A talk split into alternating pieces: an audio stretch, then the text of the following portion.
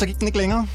Det er ikke engang løgn. Jeg skulle lige til at åbne programmet ja. med de samme ord, Alexander. Det er øh, reporterne tilbage igen ja. i det sædvanlige øh, to-timers øh, format. Hvis jeg skulle have glemt, hvad vi hedder, så hedder jeg Alexander Vils Lorentzen. Og jeg hedder Cecilie Lange. Ikke mere sommerferie, ikke flere øh, behagelige øh, værter i øh, studiet. Nu, nu er det bare de gode gamle igen, ikke? røvhuller, yes. som er tilbage om morgenfrisk. Ikke? Øh, og vi sender jo klokken 9. Det gør Cecilie, har du haft en god ferie? Jeg bare lige hurtigt for rundt af. Fuldstændig fænomenal, øh, og jeg kan ikke engang snakke længere, fænomenal øh, ferie, ikke? Og, og, og verden er stadig øh, super øh, mærkelig. Vi møder jo ind øh, til en morgen, hvor ukrainerne bruger øh, civile, hvad skal man sige, mål som, øh, som skjold i krigen øh, i Ukraine. Det skal vi snakke meget mere om øh, senere på øh, morgenen. Og så øh, møder vi også ind til en øh, verden, hvor børn bliver øh, afhængige af spil. Det gør de, når de for eksempel spiller FIFA eller øh, Counter-Strike eller hvad det nu måtte øh, være. Ikke? Godmorgen og velkommen til to timers Tour de Force i dansk og internationalt nyhedsbillede her i reporterne på 24 /7.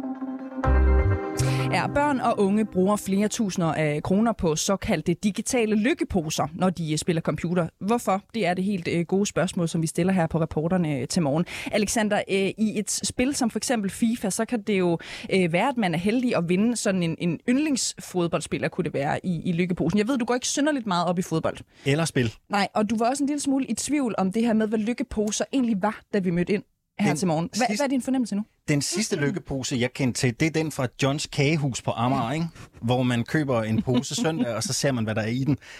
Men det handler jo om... Øh, det er lidt ligesom Pokémon-kort, ikke? Det er, altså, det er jo i virkeligheden en digital udgave af Pokémon-kort. Det er fuldstændig øh, rigtigt. Det er bare digitalt, ikke? Altså, princippet i det er, at man øh, køber øh, en pose. Du ved ikke, hvad indholdet er. Men selvfølgelig er det lidt spændende. Du bruger dine rigtige, faktiske penge øh, inde på... Det kan være på FIFA, for eksempel. Øh, og så får du noget i den her spillerpose, som du ikke ved, hvad er. Mm. Det er klart, at det er jo øh, fedt. Det øh, giver jo et rush, når man øh, på en eller anden måde øh, så vinder måske Messi, hvis man synes, at det er, er den fedeste fodboldspiller, for eksempel. Ikke? Øhm, de mest kendte spillere, dem kan man nemlig ikke købe direkte inden for de her øh, spil, så derfor så er de nødt til at tage chancen, betale for en lykkepose, hvor de så tager den her chance, og selvfølgelig også får en eller anden form for rush ved det. Øh, de kan også risikere at få middelmodige spillere, øh, når man køber de her lykkeposer. Spillene FIFA og Counter-Strike, øh, for eksempel, de blev underlagt restriktioner allerede i 2018 i både Holland og i Belgien, øh, sådan at man skal være fyldt 18 år for simpelthen at kunne købe sådan en øh, lykkepose. Sådan er det bare ikke i Danmark. Øh, Johan øh, Eklund, øh, velkommen til øh, programmet. Mange tak. Du er psykolog ved forskningsklinikken for ludomani på Aarhus Universitetshospital, og vi skal finde, øh, finde ud af, Johan øh, Eklund, hvor farlige er de her digitale lykkeposer? Fordi nu var jeg inde øh, på det før, det er jo det, det hele handler om. Øh, hvor, hvor, hvor stor er sandsynligheden for, at børn simpelthen udvikler øh, ludomani på den her baggrund? Jamen vi ved, at Spillemyndigheden har lige lavet en undersøgelse, hvor de, se, hvor de, hvor de som fandt frem til, at øh, børn og unge, der bruger de her løbekurser, er, har større risiko for at udvikle problemer med pengespil. Så det er en faktor, vi skal hvor, være opmærksom på. Hvor, hvor større er, er den risiko?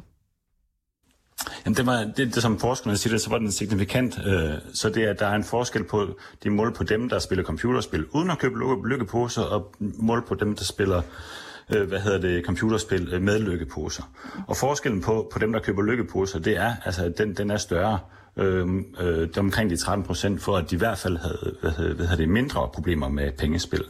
Men de kan også have, have, have helt op til store vanskeligheder med, med pengespil. Og prøv lige at forklare, hvad er det ved de her lykkeposer? Fordi det er det, der ligesom er, er det slående øh, punkt i den her undersøgelse. Hvad er det ved de her lykkeposer, som gør, at børn er mere tilbøjelige til at udvikle ludomani for eksempel? Jamen det er, at der, der er både mere på spil, og man kan opnå mere. Til forskel fra et almindeligt computerspil, hvor din indsats, kan man sige, kun er, er tid, og, og det kan, skal også hilse at sige, det kan også blive et problem, hvis du bruger for meget tid på computerspil. Men lykkeposerne, der har du både det her med, at du har et øh, betalingselement. Du skal satse noget, du har hånden på kogepladen, så det øger spændingsmomentet. Men så er det afgjort tilfældighed, og du har en sandsynlighed for at vinde noget, der er af stor økonomisk værdi, eller har en kæmpe stor social status inden for den her subkultur, som for eksempel øh, FIFA eller Counter-Strike, du befinder dig i. Så der er både indskud, og der er tilfældighed, og der er gevinst. Og det er de tre ting, vi skal se, øh, for at der psykologisk kan opstå øh, gambling. Mm. Så jeg går ud fra, at det er nogle af de samme effekter. Altså er det den her glædes øh, udløsning, øh, endorfiner i hjernen osv., som ligesom øh, går igen på samme måde som gambling? Ja, det er præcis det samme. Når du åbner en case i Counter-Strike, så kører der et, øh, et roulettehjul faktisk i spillet. Og der, når, når hjulet kører, og det ikke er afgjort endnu, det er der, vi ved, at der, der sker der en stor udløsning af for eksempel dopamin, fordi vi, vi forventer, vi har, vi har et håb om, at vi vinder noget godt. Og det, og det er det, der er den store forskel fra, kan man sige, øh, almindelige computerspil, hvor det er mere dine evner og din, øh, din indsats og din øh, mestring, der, der er på spil, der, der er afgørende. Så er det i pengespil, så er det tilfældighedsmoment, mm. øh, og, det, og det roder med vores hoveder, og det, det kan netop også skabe den her enorme øh, glædesudløsning og forventning. Kategoriseres det her som øh, decideret gambling, eller er det ligesom forstadiet til, hvis du forstår, hvad jeg mener? Ja, men der, der, der er der to forskellige svar på. Det juridiske, det, er, det er nej. Men hvis du spørger en psykolog som mig, så vil jeg sige ja. Øh, det er gambling. Det er psykologisk set gambling, fordi vi har indskud, og vi har tilfældigt afgørelse, og vi har en gevinst. Så for mig, der er der ikke nogen forskel, og for vores hjerner er der ikke nogen forskel på, om du kan vinde, en, øh, om du kan vinde Messi i FIFA, eller om du vinder en gevinst på, på 30.000. Det er det samme område af, af hjernen, der bliver tændt, og hvor der, hvor der sker en aktivering i. Mm. Så prøv lige at komme ind på, hvad er det helt store problem ved det her? Altså hvis vi ikke regulerer det, og det, det er det, du lægger op til, risikerer vi så at opdrage vores børn til at blive ludomaner, når de bliver voksne for eksempel? Jamen, det er jo det, Spilmyndighedens øh, undersøgelse peger hen mod, at ja, det er det, vi, det er det, vi kan risikere. Vi udsætter børn og unge for gambling, som vi faktisk normalt prøver at, at skærme. Vi har en aldersgrænse på, på 18 år for gambling, hvis du går ned i kiosken.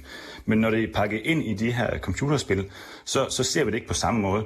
Og så, så har vi jo en kæmpe stor øh, generation nu, der bliver udsat for, for gambling-elementer. Og dem, jeg snakker med, de, de begynder jo at gamble i FIFA eller Counter-Strike som, som 13-14-årige. Men når de kommer ind til mig som 18-19-årige, så er de altså begyndt at spille enarmet 20 Det er sådan helt legalt, kan man sige, gamblingprodukt.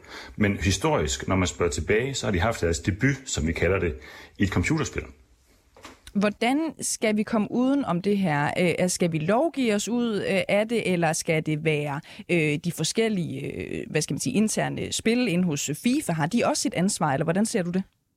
Ja, der, der, skal gøres, der skal gøres mange forskellige indsatser. Altså, vi er allerede i gang med Forskningsklinikken for ludomani at lave en forebyggelseskampagne. Øhm, vi var i år og sidste år ude i alle, hvad hedder det, øhm, hos pædagogerne, hos unge i Aarhus, hos ungdomsklubberne i Aarhus, og informere om, hvad er gaming og hvad er gambling, og hvordan de skal hvordan de skal gå til det her, hvornår de skal blive bekymrede. Så, og den forebyggelsesindsats, den ønsker vi fortsætter. For eksempel også ud i nogle af højrisikomiljøerne, som e-sportsmiljøerne øh, og de ungdomsuddannelserne. Så der skal helt sikkert noget forebyggelse ind, og der skal også noget opløsning til, til forældrene. Men så er det også, som du siger, så har EA, øh, som laver FIFA, og Valve, som, som udvikler øh, og står bag øh, Counter-Strike, de har også et ansvar. For det her, det, det ved de godt, deres udviklere, der har udviklet det her, det er et gamingprodukt. Så dem, dem vil jeg også rigtig, rigtig gerne i dialog med. Øhm, men de har, de, som jeg siger, de svarer ikke på mine mails endnu, men jeg håber en dag, at de gør, at vi kan komme i en dialog af, hvad, hvad, hvad de kan gøre for at lave mere bæredygtige produkter, eller hvad de i hvert fald kan gøre for at, at skærme børn og unge under 18, og kun mm. tilbyde det her til, til deres spillere over 18. Nej, og Johan, Men så er der også det sidste ben. Ja. Og hvis jeg bare må afbryde, for jeg synes egentlig, du er meget godt ind på noget af det næste, jeg godt kunne tænke mig at, at spørge dig om. Alt det her med, at det, at det lidt af dig portrætteres som om, at vi alle sammen er enige om, at ludomani og gambling er et problem i vores samfund. Det er vel ikke alle, der er enige i det, og der er slet ikke dem, som øh, tjener øh, Øh, millioner, milliarder kroner på, at der er mennesker derude, som er afhængige af spillet. Nej, nej. Altså det, det, det, er nok dem, der, der, der skal, der skal, hvor vi ligesom skal ind i en dialog, og der skal mere overtages og mere fakta på bordet, før de ser, at det her det er et problem. Men for alle os andre, der, der kan vi jo godt se, og vi ser på klinikken hver dag, øh, de her historier om øh, folk, der er begyndt at gamble, børn og unge, der er begyndt at gamble i computerspil og har udviklet ludomani på baggrund Men hvordan ser du, at information skulle virke på det, hvis øh, de her store virksomheder, for eksempel øh, spilindustrien, står over for og skulle, øh, hvad skal man sige, miste en masse penge, så er det vel vand med, med, med information, for eksempel? Ja, det er det. Ja, for deres øh, markedsføringsafdeling, den er, den er i hvert fald virker meget kraftigere end vores øh, hvad hedder det, informationskampagne. Det, det vil jeg godt også garantere dig for. Men derfor kan det ikke, og det er det, der ikke kan stå alene, så derfor skal de også presses, og de skal, vi skal have en dialog med dem, og vi skal have udviklet nogle, nogle bæredygtige forretningsmodeller øh, i samarbejde, er mit håb i hvert fald. Jeg kan heller ikke lade være med at tænke på, øh, Johan øh, Eklund, øh, har det her ikke været et problem altid? Altså før var det vel bare øh, bilkort eller fodboldkort, hvor man jo altid har kunne købe de her øh, udefinerbare øh, øh poser. Altså nu er det bare digitalt. Hvad er forskellen? Jo, det kan man sige, og jeg brugte også, øh, jeg spillede det, der hedder Magic, som også har kommet i de her pakker, hvor du ikke kunne se, hvad der var i, og jeg stod nede for en bog og det her i Silkeborg øh, rigtig mange gange øh, af mine ungdommer brugte, brugte alle mine lommepenge på det.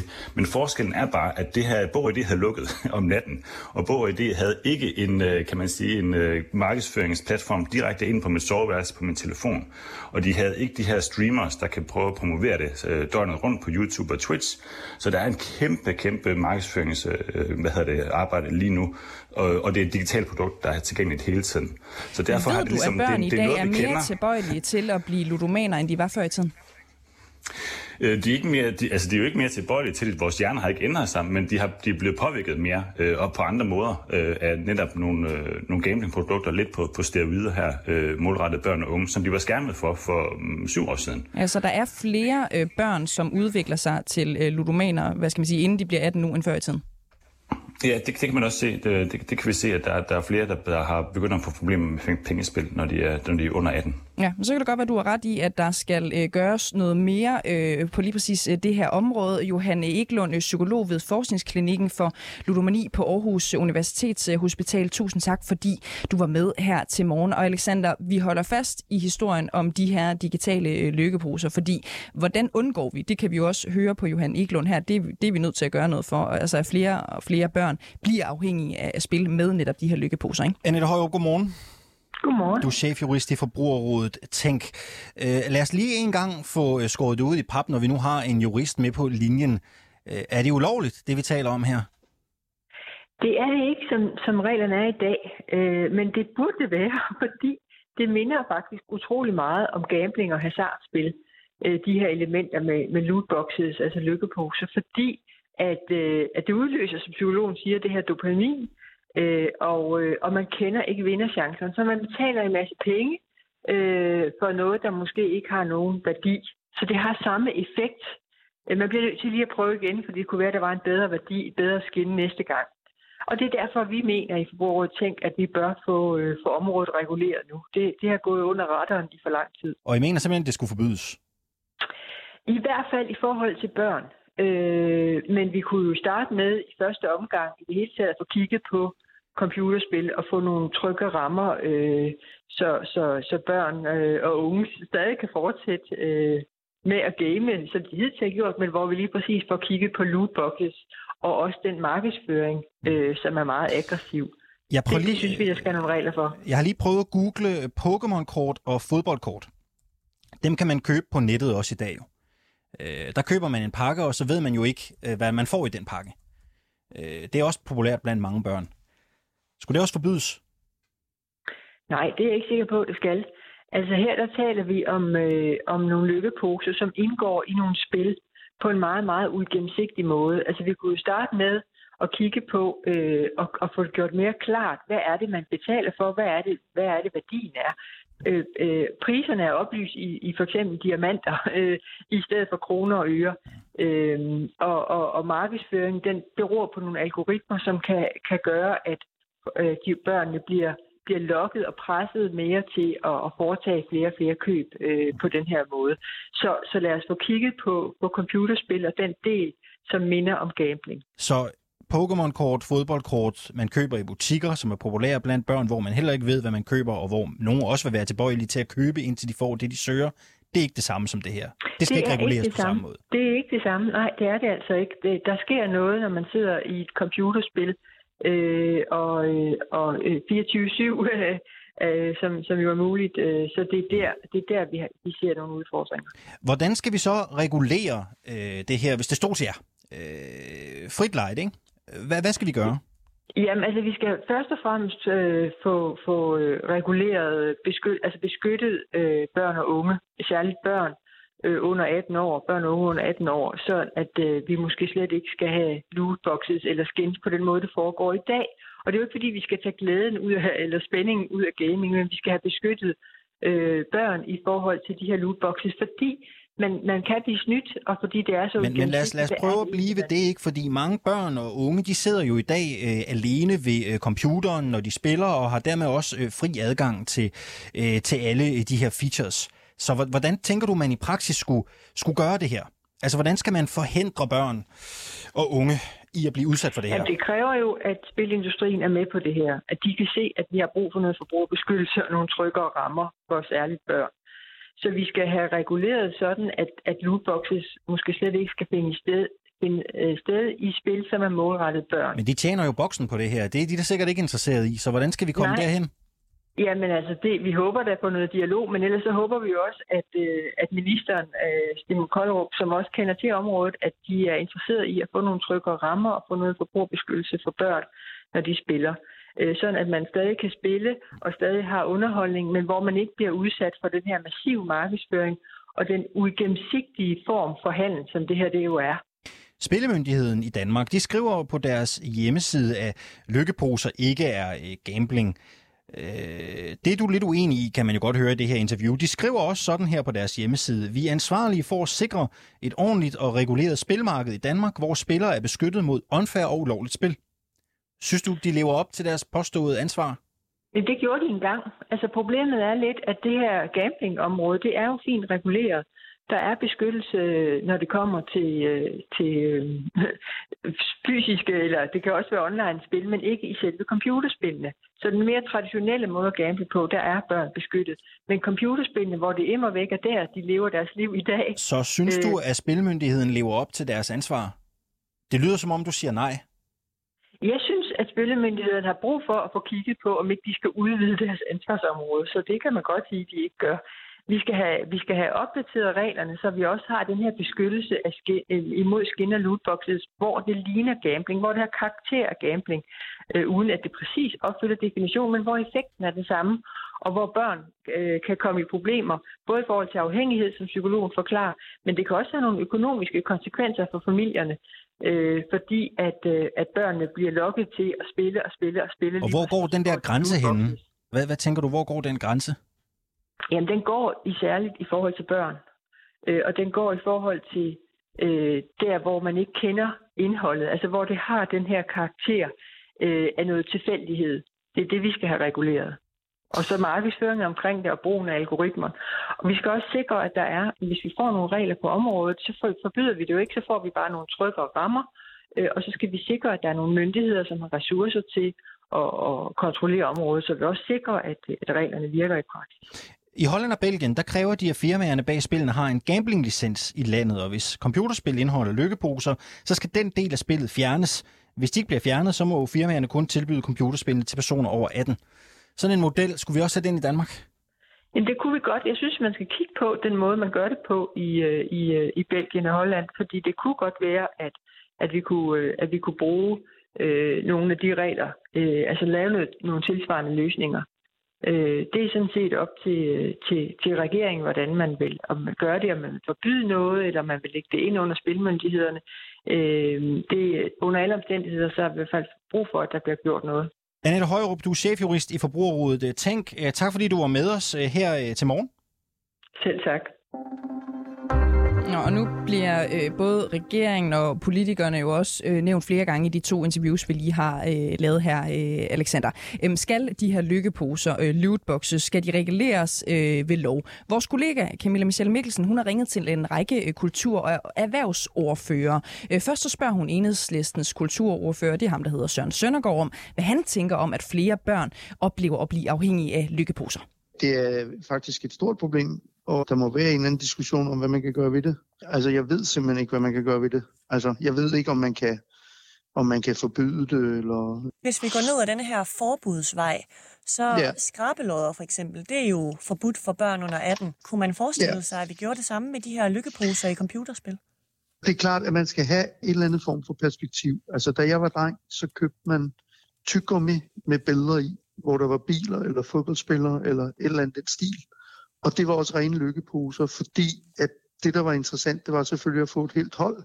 Og for at få et helt hold, så skulle man købe øh, rigtig meget tyggegummi. Og der var nogle enkelte spillere, der kun var nogle meget, meget, meget få kopier af, som man jo så kunne bytte sig til, eller måske endda købe sig til. Og det var jo lidt det samme princip. Det er jo det, man sådan set har overført her til det her. Ikke? Det, der selvfølgelig er problemet, det er, at det foregår digitalt. Ikke? Og at øh, der er alle de særlige forhold, som påvirker hjernen, når tingene foregår digitalt. Og det, altså, man skal ikke hen og købe det i en forretning, men det er noget, man ordner, havde jeg sagt, øh, i sit værelse eller på mobiltelefonen, hvor som helst. Ikke? Altså, og, og derfor så bliver problemet forstærket.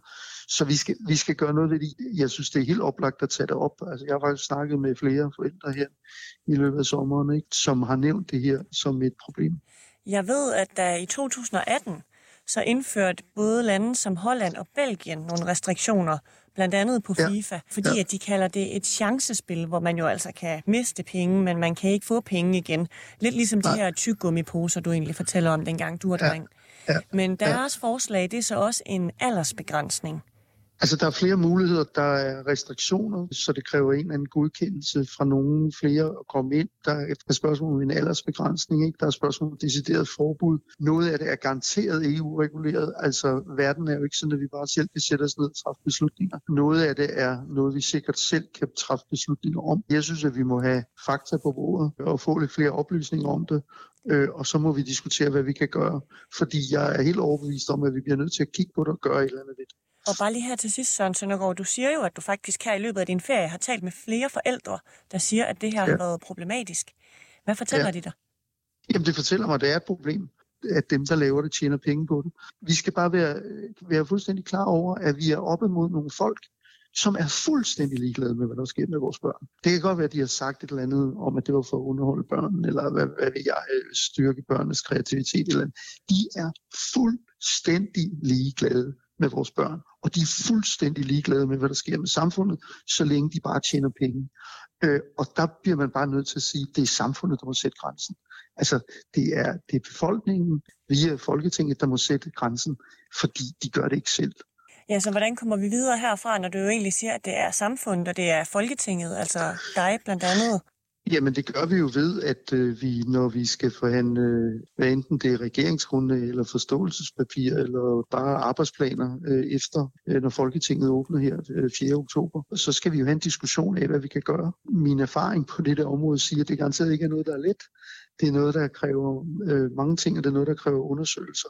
Fordi det, man kan godt lave symbollovgivning, hvis den så kan omgås så lidt som ingenting, så er der ikke meget idé i det. Vi skal jo øh, i gang med det arbejde, og det, det kommer helt sikkert til at være noget af det arbejde, der kommer til at foregå i efteråret, det er jeg sikker på. Er det sådan, at du vil stille et spørgsmål til ministeren? Jeg vil tage op med ministeren, hvordan at vi får en diskussion med det her. Altså, vi snakker om øh, grådige firmaer, som er fuldstændig ligeglade med, hvad der sker med børn, og som bare vil tjene penge. Hører det under kulturministeren, eller hører det under erhvervsministeren? Det kan være, at du skal starte med at indkalde både Simon Kollerup og en Halsbro Jørgensen. Hvis de er minister på det tidspunkt, det får vi så se. Det er også spændende, ja. Tusind tak for din tid, Søren Søndergaard. det var så lidt. Ja, det er Torsten. Goddag, Torsten. Det er Camilla Michelle inde fra 24-7. Hej. Hejsa. Hej. Jeg vil høre, om du har to minutter til, at jeg lige stiller et spørgsmål angående gaming i forbindelse med sådan nogle digitale lykkeposer, som blandt andet er en ting i FIFA og Counter-Strike. Ja. Fedt. Jeg vil også høre, om jeg må optage det. Ja, ja. Vi skal skærpe nogle regler for at forhindre, at vores børn bliver ludomaner. Det synes jeg, vi skal tage dybt alvorligt. Johan Eklund, som er psykolog ved Forskningsklinikken for Ludomani på Aarhus Universitet, han siger, at der er decideret tale om gambling, og hvis vi fortsætter, så uddanner vi børn til at blive ludomaner, når vi taler om de her digitale lykkeposer. Hvad tænker du om det? Det tænker jeg er meget, meget ildvarslende. Og øh, jeg tror i virkeligheden, nu når jeg tænker over det, at øh, ludomani blandt unge er gået under radaren. Og derfor så øh, skal vi se rigtig alvorligt på det her. Det er jo sådan i Danmark, at skrabelodder er forbudt for børn under 18 år. Kunne man forestille sig, at lykkeposer i computerspil også blev forbudt? Ja, altså den mekanisme, som lykkepose udgør, det der med, at man får adgang til for eksempel at købe Messi, og det skal man så gøre i, en- i, en- i, en- i en lykkepose, men vi ved ikke, om man får Messi, så man skal købe en hel masse lykkeposer, for måske at få lige præcis den fodboldspiller, man vil have. Den mekanisme er der jo også i andre spil, mm. altså chancespilsmekanismen. Og det er den, vi skal, det er den, vi skal gå efter. Det er den, vi muligvis skal overveje at, at, at lave regler imod.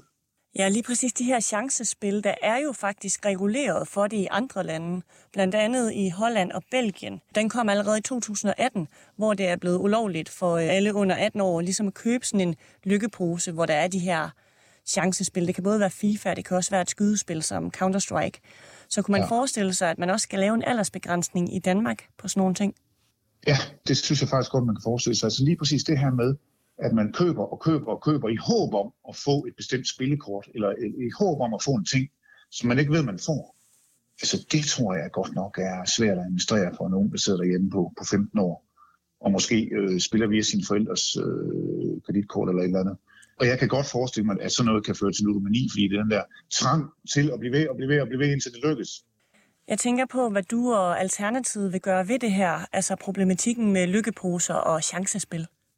Man gør flere ting. Et, du kan simpelthen øh, gå i salen med et forslag om at, at forbyde den der chancespilsdel, som det handler om her. Det kunne vi godt forestille os, at vi måske gør. Men først så, så, så, så stille spørgsmål til ministeren, om ministeren ikke ser det som store problemer, om vi ikke skulle overveje at gøre, ligesom det går i Holland, og simpelthen forbyde den del der. Der er sådan ekstra ludomaniskabende, som, som vi kalder chancespil. Er det et spørgsmål, du vil stille til ministeren? Ja, det er jeg prøver at finde ud af, hvordan det kan gøres, om det gøres skriftligt, eller vi skal i salen og gøre det. Ja, her til sidst, der var det Alternativets Thorsten Geil, som øh, vi hørte, og vi har også her på redaktionen talt med Radikales erhvervsordfører, det er Katrine Rab- øh, Ropsø, undskyld, som jo også gerne vil øh, sidde med ved bordet, når det her det skal øh, diskuteres. De mener nemlig også, at det er øh, nødvendigt, at de her chancespil, som det hedder, øh, skal tages op til debatten, når Folketinget øh, åbner igen. Alexander, skal vi ikke også prøve lige at spørge øh, folket derude, der sidder og, og lytter med, hvad mener I egentlig? Altså forbereder vi vores børn og unge til at blive ludomaner, når de øh, øh, spiller computerspil, der tilbyder for eksempel de her øh, lootboxes eller den her slags øh, digitale lykkeposer. Skriv til os ind på øh, Facebook, hvor vi har et kommentarspor ude, og flyve. I kan også sende en sms til os. Det gør I på 92 45 99 45. Alexander, kan du ikke lige prøve, fordi der er nemlig allerede nogen, som har skrevet ind. Kan du ikke prøve at læse nogle af dem øh, højt for os? Vi har for eksempel en Brian, Han som skriver, har noget at byde ind med. Uanset hvad bør lootboxes og andet i den retning, såsom FIFAs øh, foot i computerspil forbydes, øh, da der reelt set er tale om hasardspil tiltænkt mindreårige. Josefine skriver, og det har vi jo også været inde på i interviewsene, skal det være forbudt at sælge Pokémon-kort, for det er jo lidt øh, det samme. Det gav øh, vores første gæst, øh, psykologen for Aarhus Universitet, os jo også lidt øh, ret i. Ikke? Øh, Helt juridisk, der, der er det så ikke helt øh, det samme, kan vi øh, forstå. Erik skriver, lootboxes er gambling i øh, computerspil. Vi lærer dem at gamble øh, i hvert fald. Og hvordan er det nu, hvis man vil blande sig i øh, debatten? Øh, Cecilie, lad os lige få den øh, en øh, gang øh, til. Ja, så gør I enten det, at I hopper ind på 24-7's Facebook-side og øh, blander jer i kommentarsporet, som vi har øh, ude og, og, og flyve, eller også så sender I en sms på 92 45 øh, 99 45.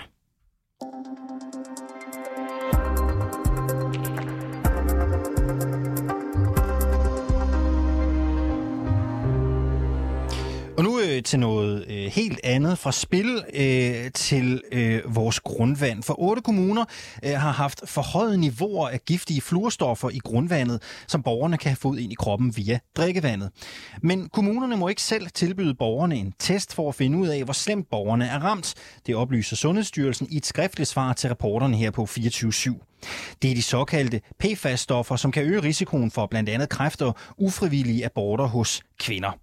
Greve Kommune er en af de otte kommuner, hvor Styrelsen for Patientsikkerhed har fundet for høje værdier af de giftige stoffer i et vandværk. Og nu kan vi sige godmorgen til første viceborgmester i Greve Kommune. Det er dig, Liselotte Blikst. Godmorgen. Godmorgen. Er du stadig løsgænger egentlig?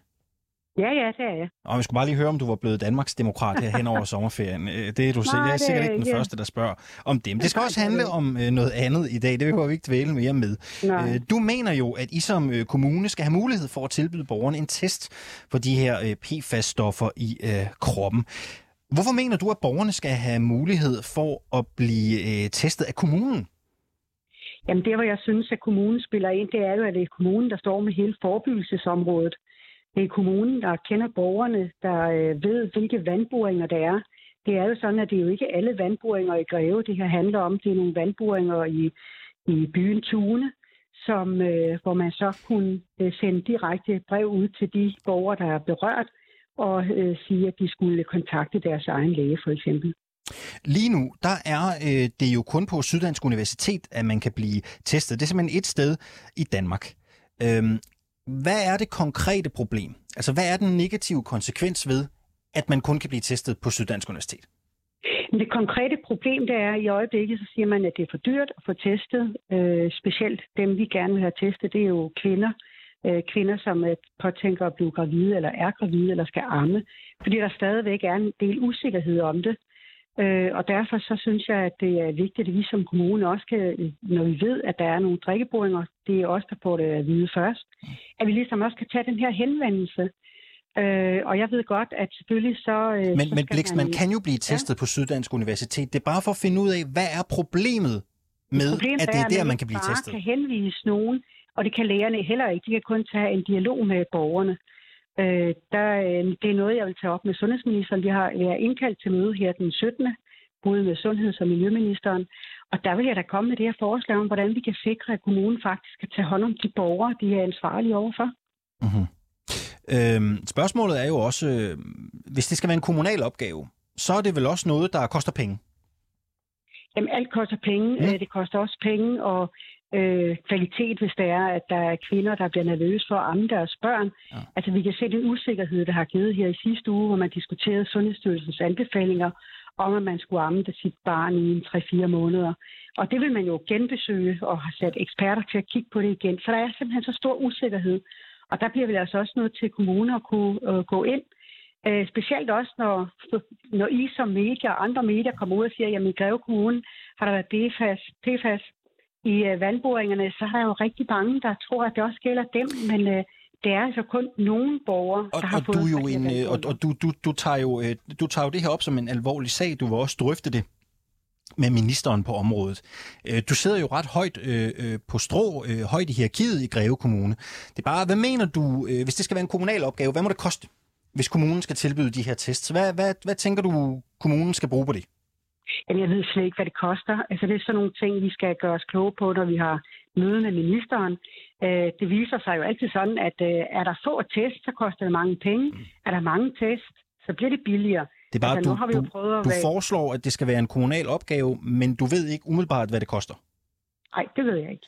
Hvad må det, det koste? Det tror jeg ikke, der er rigtig nogen, der har... Jeg har ikke set noget uh, tal endnu i forhold til, hvad det koster, og hvor mange det i det hele taget drejer sig om, fordi jeg mener ikke, det er alle, der skal testes. Det, det drejer Nej. sig om, det er en anbefaling og en uh, information om, at kvinder for eksempel, uh, som er dem, der er mest udsatte, og som uh, vil have børn og skal amme. Men, men spørgsmålet er så, om du har en idé om, hvad, altså, hvad vil du være villig til at sige, det må koste? Altså, er det, øh, skal man være villig til at betale det, det koster? Eller er der en grænse? Altså, bare fordi du nu selv bringer det til banen. Altså, når det drejer sig om, at man siger, at der er kraftfremkaldende, og det, man ikke må amme sit barn, så mener jeg ikke, at det har en overpris i forhold til prisen. Øh, Det her det er utrolig vigtigt for øh, borgernes sundhed, og derfor så skal vi selvfølgelig have det på plads. Okay, så uanset hvad det koster, så skal det simpelthen, så skal der findes penge i Greve Kommune til det, hvis det stod til dig. Jeg synes i hvert fald, at vi bliver nødt til at finde ud af, at øh, det skal gøres. Om pengene skal findes i Greve Kommune, eller på landsplan, eller hvor det er, det er ikke det, jeg lægger op til. Det er at finde ud af, hvordan får vi gjort det her ting. Og der håber jeg, at ministerne kan give mig nogle svar, når vi mødes med i næste uge. Er det egentlig normalt, at man som... Øh, jeg- ved det simpelthen ikke, jeg spørger bare nysgerrighed. Er det normalt, at man som kommunalpolitiker og første viceborgmester øh, foreslår ting, uden at vide, hvad det koster? Åh oh, ja, det har vi jo gjort flere gange, og så undersøger man jo sagen. Nu er vi jo meget tidligt ude, eller I er jo meget tidligt ude for at høre, hvad min holdning er. Så derfor så øh, har vi lige haft sommerferie, så de her ting, dem får vi meget mere at vide i næste uge. Og så ved jeg selvfølgelig mere om det. Det er jo et forslag, og forslag det er jo noget, der skal undersøges. Og så synes jeg, at vi skal gøre noget for dem, det drejer sig om. Jeg blev i hvert fald nødt til at spørge om det med penge. Ikke? Det er jo sådan noget, det, det, er jo, det er jo ude i nærdemokratiet, ude i kommunerne. Ikke? Det bliver man jo Mhm. nødt til at, at spørge om. Øh, I jeres kommune, der er der jo tale om et vandværk, hvor man har målt øh, forhøjet PFAS-værdier. Det er Tune, som du selv nævner. Mhm. Øh, hvad er status egentlig øh, nu med Tune vandværk? Vandboringerne, Ja. ja. vandboringerne blev lukket, øh, øh, da man fandt ud af, at der var det. Øh, sådan, så man ikke kører med de vandboringer mere. Det blev lukket med det samme. Så det er øh, det, man har gjort. Øh, og så skal man selvfølgelig finde nogle nye vandboringer. Og derfor gjorde man jo også det her i sommerferien. Der bad man jo folk om at spare lidt på vandet, fordi ja, der var ikke så meget vand, som der plejer at være, netop fordi de boringer var lukket. Så det er noget, man har øh, øh, kontrol over, kan man sige, i forhold til, at der skal ske noget, og der ikke er flere, der får mere af det her PFAS. Så lad os lige høre, uh, Liselotte Blikst, inden vi slipper dig her til sidst. Ikke? Uh, du sidder jo som sagt også selv i, uh, i Folketinget. Uh, du siger, du vil tage det op med uh, ministeren. Men kan du ikke lige prøve at tage os igennem, altså, hvad er de næste skridt, du gør for at uh, sikre, at man i Greve Kommune, og måske også i andre kommuner, kan tilbyde øh, de her tests? Hvad, hvad, er, hvad er de næste skridt Og øh, min på, næste på stigen? skridt, altså lige om lidt, så har jeg et formøde med vores øh, direktion, og der vil jeg spørge, jamen, øh, hvordan har man øh, sikret de her ting? Hvad henvendelser har vi fået fra borgerne? Øh, og hvordan de stiller sig? Hvad har vi gjort, og hvad vil vi gøre? Det næste skridt er så ministerne og spørge, jamen, øh, hvad siger eksperterne, som er blevet samlet for, hvilke anbefalinger der ligger for kvinder? Og så skal vi selvfølgelig sikre, at øh, kommunerne er dem, der kan henvende sig til dem. Øh, og, og det synes jeg jo øh, ligger lige for. Vi kunne se det med øh, corona. Når der var nogen, der ikke blev testet, eller hvad det var, så var det kommunerne, der kendte borgerne og havde en tættere øh, kontakt til dem. Så derfor mener jeg selvfølgelig, at kommunerne spiller ind i det her. Liselot, inden vi slipper dig, øh, må, jeg ikke, øh, må jeg ikke spørge dig om noget andet her til sidst? Det er helt ufarligt. Det gør du bare. Liselot, det handler jo selvfølgelig om, om Danmarks Demokraterne, ikke? Ja, Ja, Peter Skåb, tænker jeg. han, er jo, han har meldt sig under fanerne hos øh, Inger Støjberg. Øh, Hans Christian Skibby har ikke gjort det endnu, men han virker jo interesseret, når man hører ham udtale sig. øh, Men han, han har jo ikke sagt noget endnu, så vi skal jo heller ikke skyde ham noget i øh, skoene, han ikke mener. Er du kommet tættere på en afklaring, om du hører hjemme over i Inger Støjbergs parti? Nej, for jeg kender ikke politikken. Øh, Jeg kan ikke melde mig ind i et parti, så længe jeg ikke kender den politik, der skal føres. Ah. Men øh, jeg har et møde her øh, senere på den her måned, hvor jeg skal have et møde med Inger Støjberg, og der vil jeg spørge ind til det, fordi Ja. det, jeg vægter, det er jo sundhed og psykiatri, og øh, det vil jeg gerne have, at det skal være i orden, og ellers så fortsætter jeg som løsgænger, sådan er det. Ja, men øh, kunne du godt forestille dig at stille op igen? Altså, tag en tur mere i Folketinget. Ved du hvad, jeg har haft øh, fordele og ulemper op i min ferie her i forhold til, og i øjeblikket hælder jeg nok bare til at være løsgænger og så gå ud af Folketinget. Så øh, jeg giver den lige den her møde og ser, hvad, hvad, hvad de har at byde på. Hvad vil du gerne spørge Inger om, når du møder hende senere på ugen? Hvordan vi sætter penge af til psykiatrien, og hvordan vi sikrer sundhedsvæsenet faktisk kan tage sig af de opgaver, der er. Okay. Og hvad, hvad, sådan, hvad er det vigtigste for dig? Altså, hvad, hvad skal Inger sige, for at du siger, at det der kan jeg godt bakke op om? Og der er jo mange ting. Altså, Bare det er vigtigste. Jo, ja, pengene.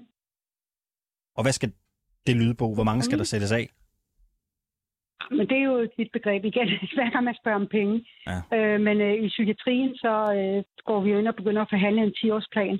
Og der skal jeg da, øh, vil jeg da gerne have, at man sikrer sig, at der bliver sat penge af i alle 10 år fremadrettet i stigende, så man kan se, at der kommer øh, rigtig mange penge ind på en konto, så vi sikrer øh, et forløb for her til der sidst, er psykisk syge. Hvornår er det, du siger, I har det møde?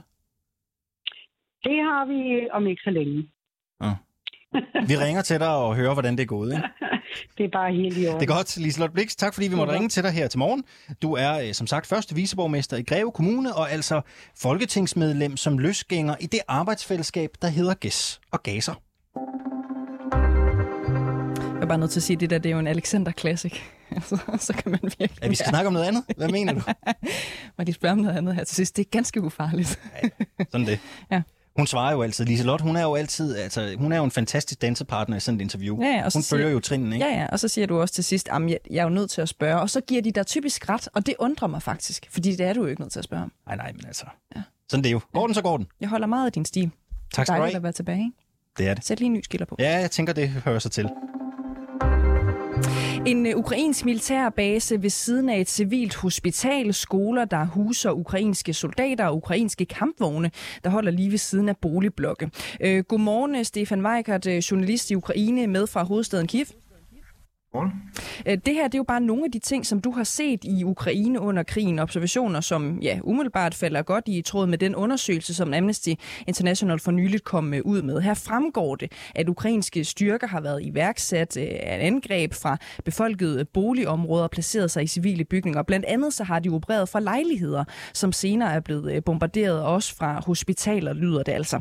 Og ifølge Amnesty International, så er det her et brud på krigens love, noget som vi har talt umiddelbart umådelig meget øh, om de seneste øh, mange måneder efterhånden, og noget, der altså har udsat civile for stor fare.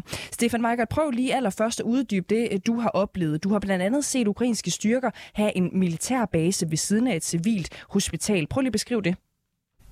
Jamen, det er sådan, sådan øh, ret normalt. Altså, det jeg i hvert fald har set er, at nu taler jeg sådan primært om det, jeg har observeret i det østlige Ukraine, men altså, det er jo tættere, du kommer på, på frontlinjen, øh, jo mere ukrainsk militær er der helt åbenlyst, og, og de øh, placerer sig ofte i, i skoler for eksempel, eller andre øh, bygninger, Øhm, og så er de, øh, ja, så har de også baseret sig ofte blandt boligblokke øh, flere steder, og så det er blandt andet som et eksempel her, altså en, en militærbase, som som jeg har set i hvert fald to steder være tæt, øh, eller lige ved siden af civile hospitaler. Altså, øh, det kan godt være, at det giver mening for øh, militære grunde, men det er jo klart, at det, det er jo det, nogle af de ting, som også bliver kritiseret i Amnesty-rapporten. Ja, hvorfor er det et problem egentlig? Jamen, det er det jo, fordi at hvis en, øh, at altså russerne vil selvfølgelig gerne ramme for eksempel sådan en militær base, eller hvis en skole er fuld af, af ukrainske soldater, som har dem som et eller andet, øh, bruger dem til at sove inde i skolerne, jamen, så er det jo klart, så er det jo et, et mål for Rusland.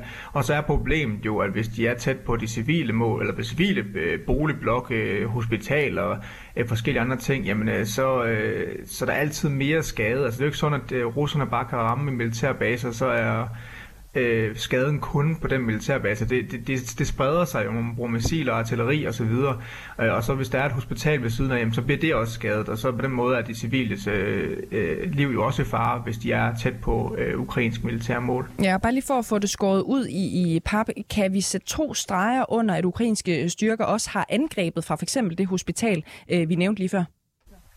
Øh, nej, ikke det eksempel kan jeg ikke sige, at de har angrebet derfra. Det er mere øh, et sted, hvor de opbevarer soldater, og hvor de opbevarer øh, meget af deres, øh, deres øh, militærkøretøjer. Jeg kan ikke sige, at de har angrebet derfra. Jeg kan heller ikke udelukke, at de har gjort det.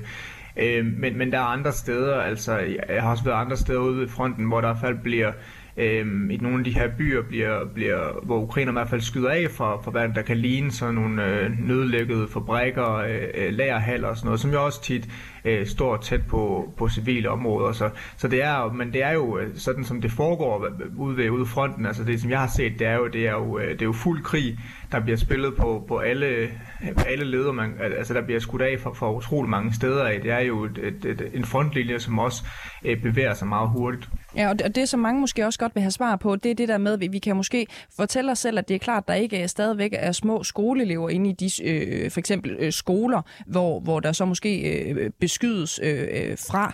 Øh, men hvor tæt på er de civile, siden at nogen er blevet oprevet over, over det her, som vi også kan se i Amnesty-rapporten?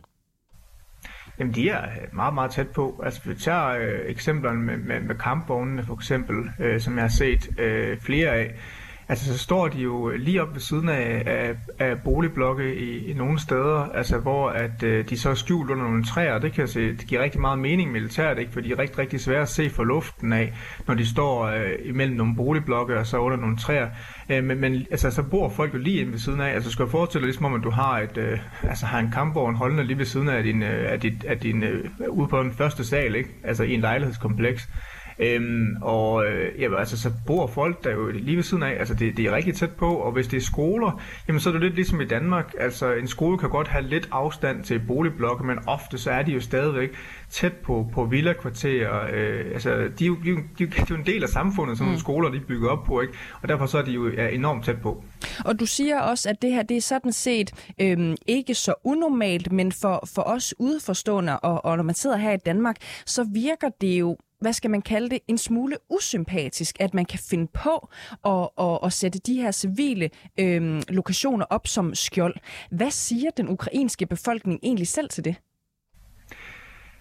Ja, altså der, der er de lidt to del. Der er en del, der mener, at vi er nødt til at gøre, hvad det er for den ukrainske her. Vi er nødt til at støtte op med den ukrainske her, og de gør det rigtigt. Det er den ene del, altså der, der støtter op omkring det her og siger, at hvis det hjælper militæret, så må det være sådan, der. Men så er der også den anden del, altså folk, som er, altså, som er kritiske over for det her. Altså for eksempel så var jeg lige været her i sidste uge i byen Kramatorsk, som ligger tæt på frontlinjen i Øst-Ukraine, øh, hvor at øh, to russiske missiler stod ned i det, der i hvert fald virkede i første omgang som værende et villa-kvarter, ikke? Altså hvor masser af ukrainske huse og så videre folk øh, boede i øh, og ødelagde en del bygninger, der har skadet enormt mange øh, øh, huse, og flere var døde også øh, i forbindelse med det angreb.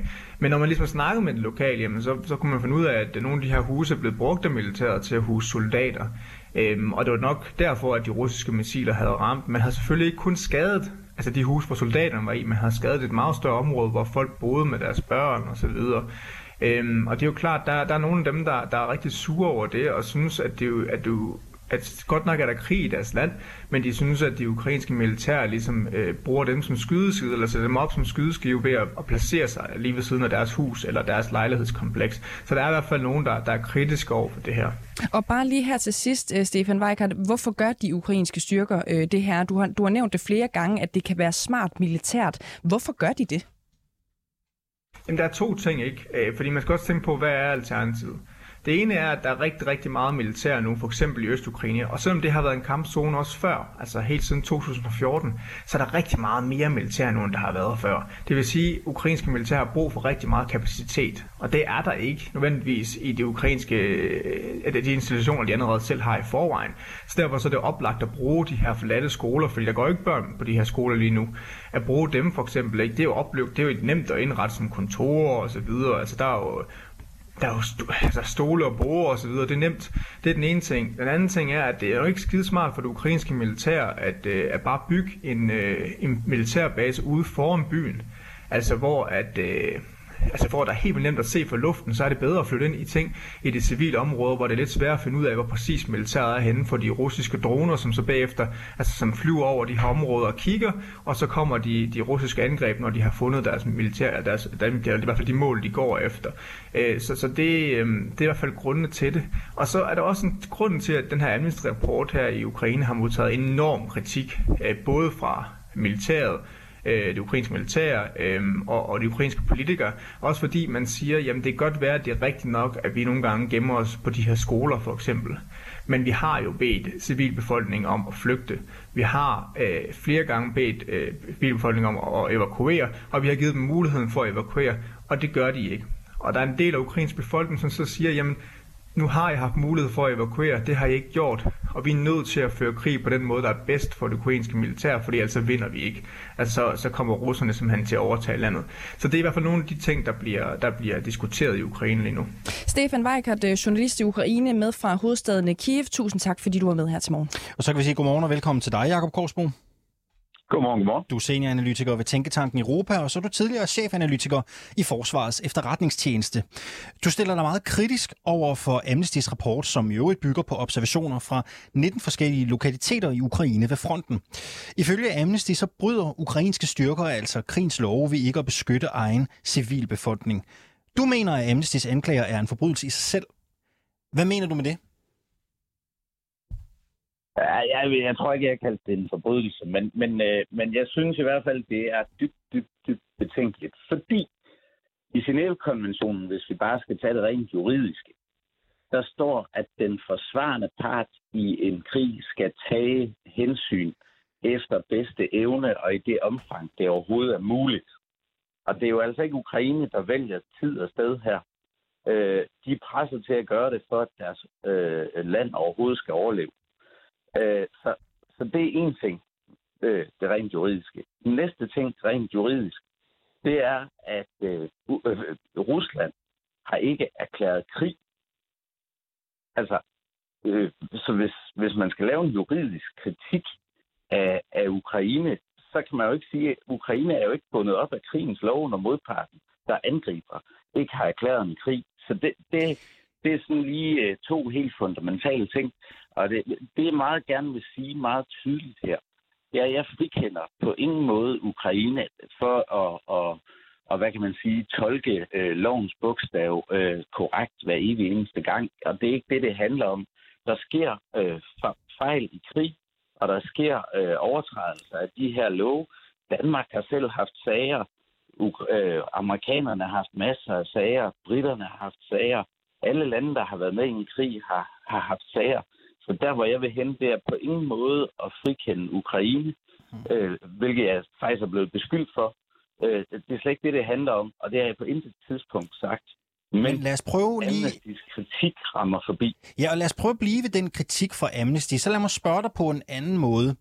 Øhm, er den overhovedet noget værd? Er den, kan man bruge den til noget? Altså, ja, russerne kan bruge den til en hel masse, og de har jo været, allerede været ude øh, og, og sige, der kan I bare se, Amnesty holder med os, når vi rammer et øh, indkøbscenter eller et hospital, eller hvad det nu skal være, så, så er det på grund af de ukrainer, der bare gemmer sig blandt de civile. Men altså det, og, og derfor at det eneste formål, det her tjener, det er, at russerne bruger det til at legitimere øh, øh, det, man kalder indiscriminate fire, det vil sige øh, øh, øh, missilangreb, der bare bliver skudt ind over øh, civile områder. Og øh, altså, øh, ukrainerne kan jo ikke lægge deres øh, militærforlægninger ude i det åbne land. Lad os lige, prø- lad os lige, lad os lige dvæle ved det, for det er interessant, det du siger her. Siger du i virkeligheden, at menneskerettighedsorganisationen Amnesty International med rapporten og kritikken i virkeligheden går Rusland og Putins ærne? Altså, jeg er helt sikker på, at det gør øh, Amnesty ikke bevidst. Øh, og jeg er ikke i tvivl om, at deres hensigter for så vidt er noble nok. Det, er, der gør mig utrolig trist i den her sag, det er, at det tjener det, det direkte modsatte, og det vil føre til en sværere, endnu sværere situation for de civile. Fordi hver gang Rusland øh, skyder missiler ind mod Mykolaiv, eller Kharkiv, eller Kiev, eller hvor det nu skal være, så siger de, jamen, øh, der kan I jo selv se, øh, ukrainerne gemmer sig derinde, som Amnesty i øvrigt også har sagt. Så, så deres, deres rapport er kontraproduktiv. Hvad skulle Amnesty så have gjort, hvis man spørger dig? Skulle de have holdt kæft med det, de har observeret? Eller hvad tænker du? Altså, øh, punkt 1. Man skal altid tænke på proportionalitet her. Øh, og konsekvenserne af den her kritik er i mine øjne meget alvorlige. Og det er jo meget alvorlige anklager, de kommer med. Og hvis man fremsætter så alvorlige anklager, så skal man være 110 procent sikker på at have ret. Øh, og det er jeg ikke øh, sikker på, at Amnesty har, jævnført det, jeg sagde med det, med det juridiske.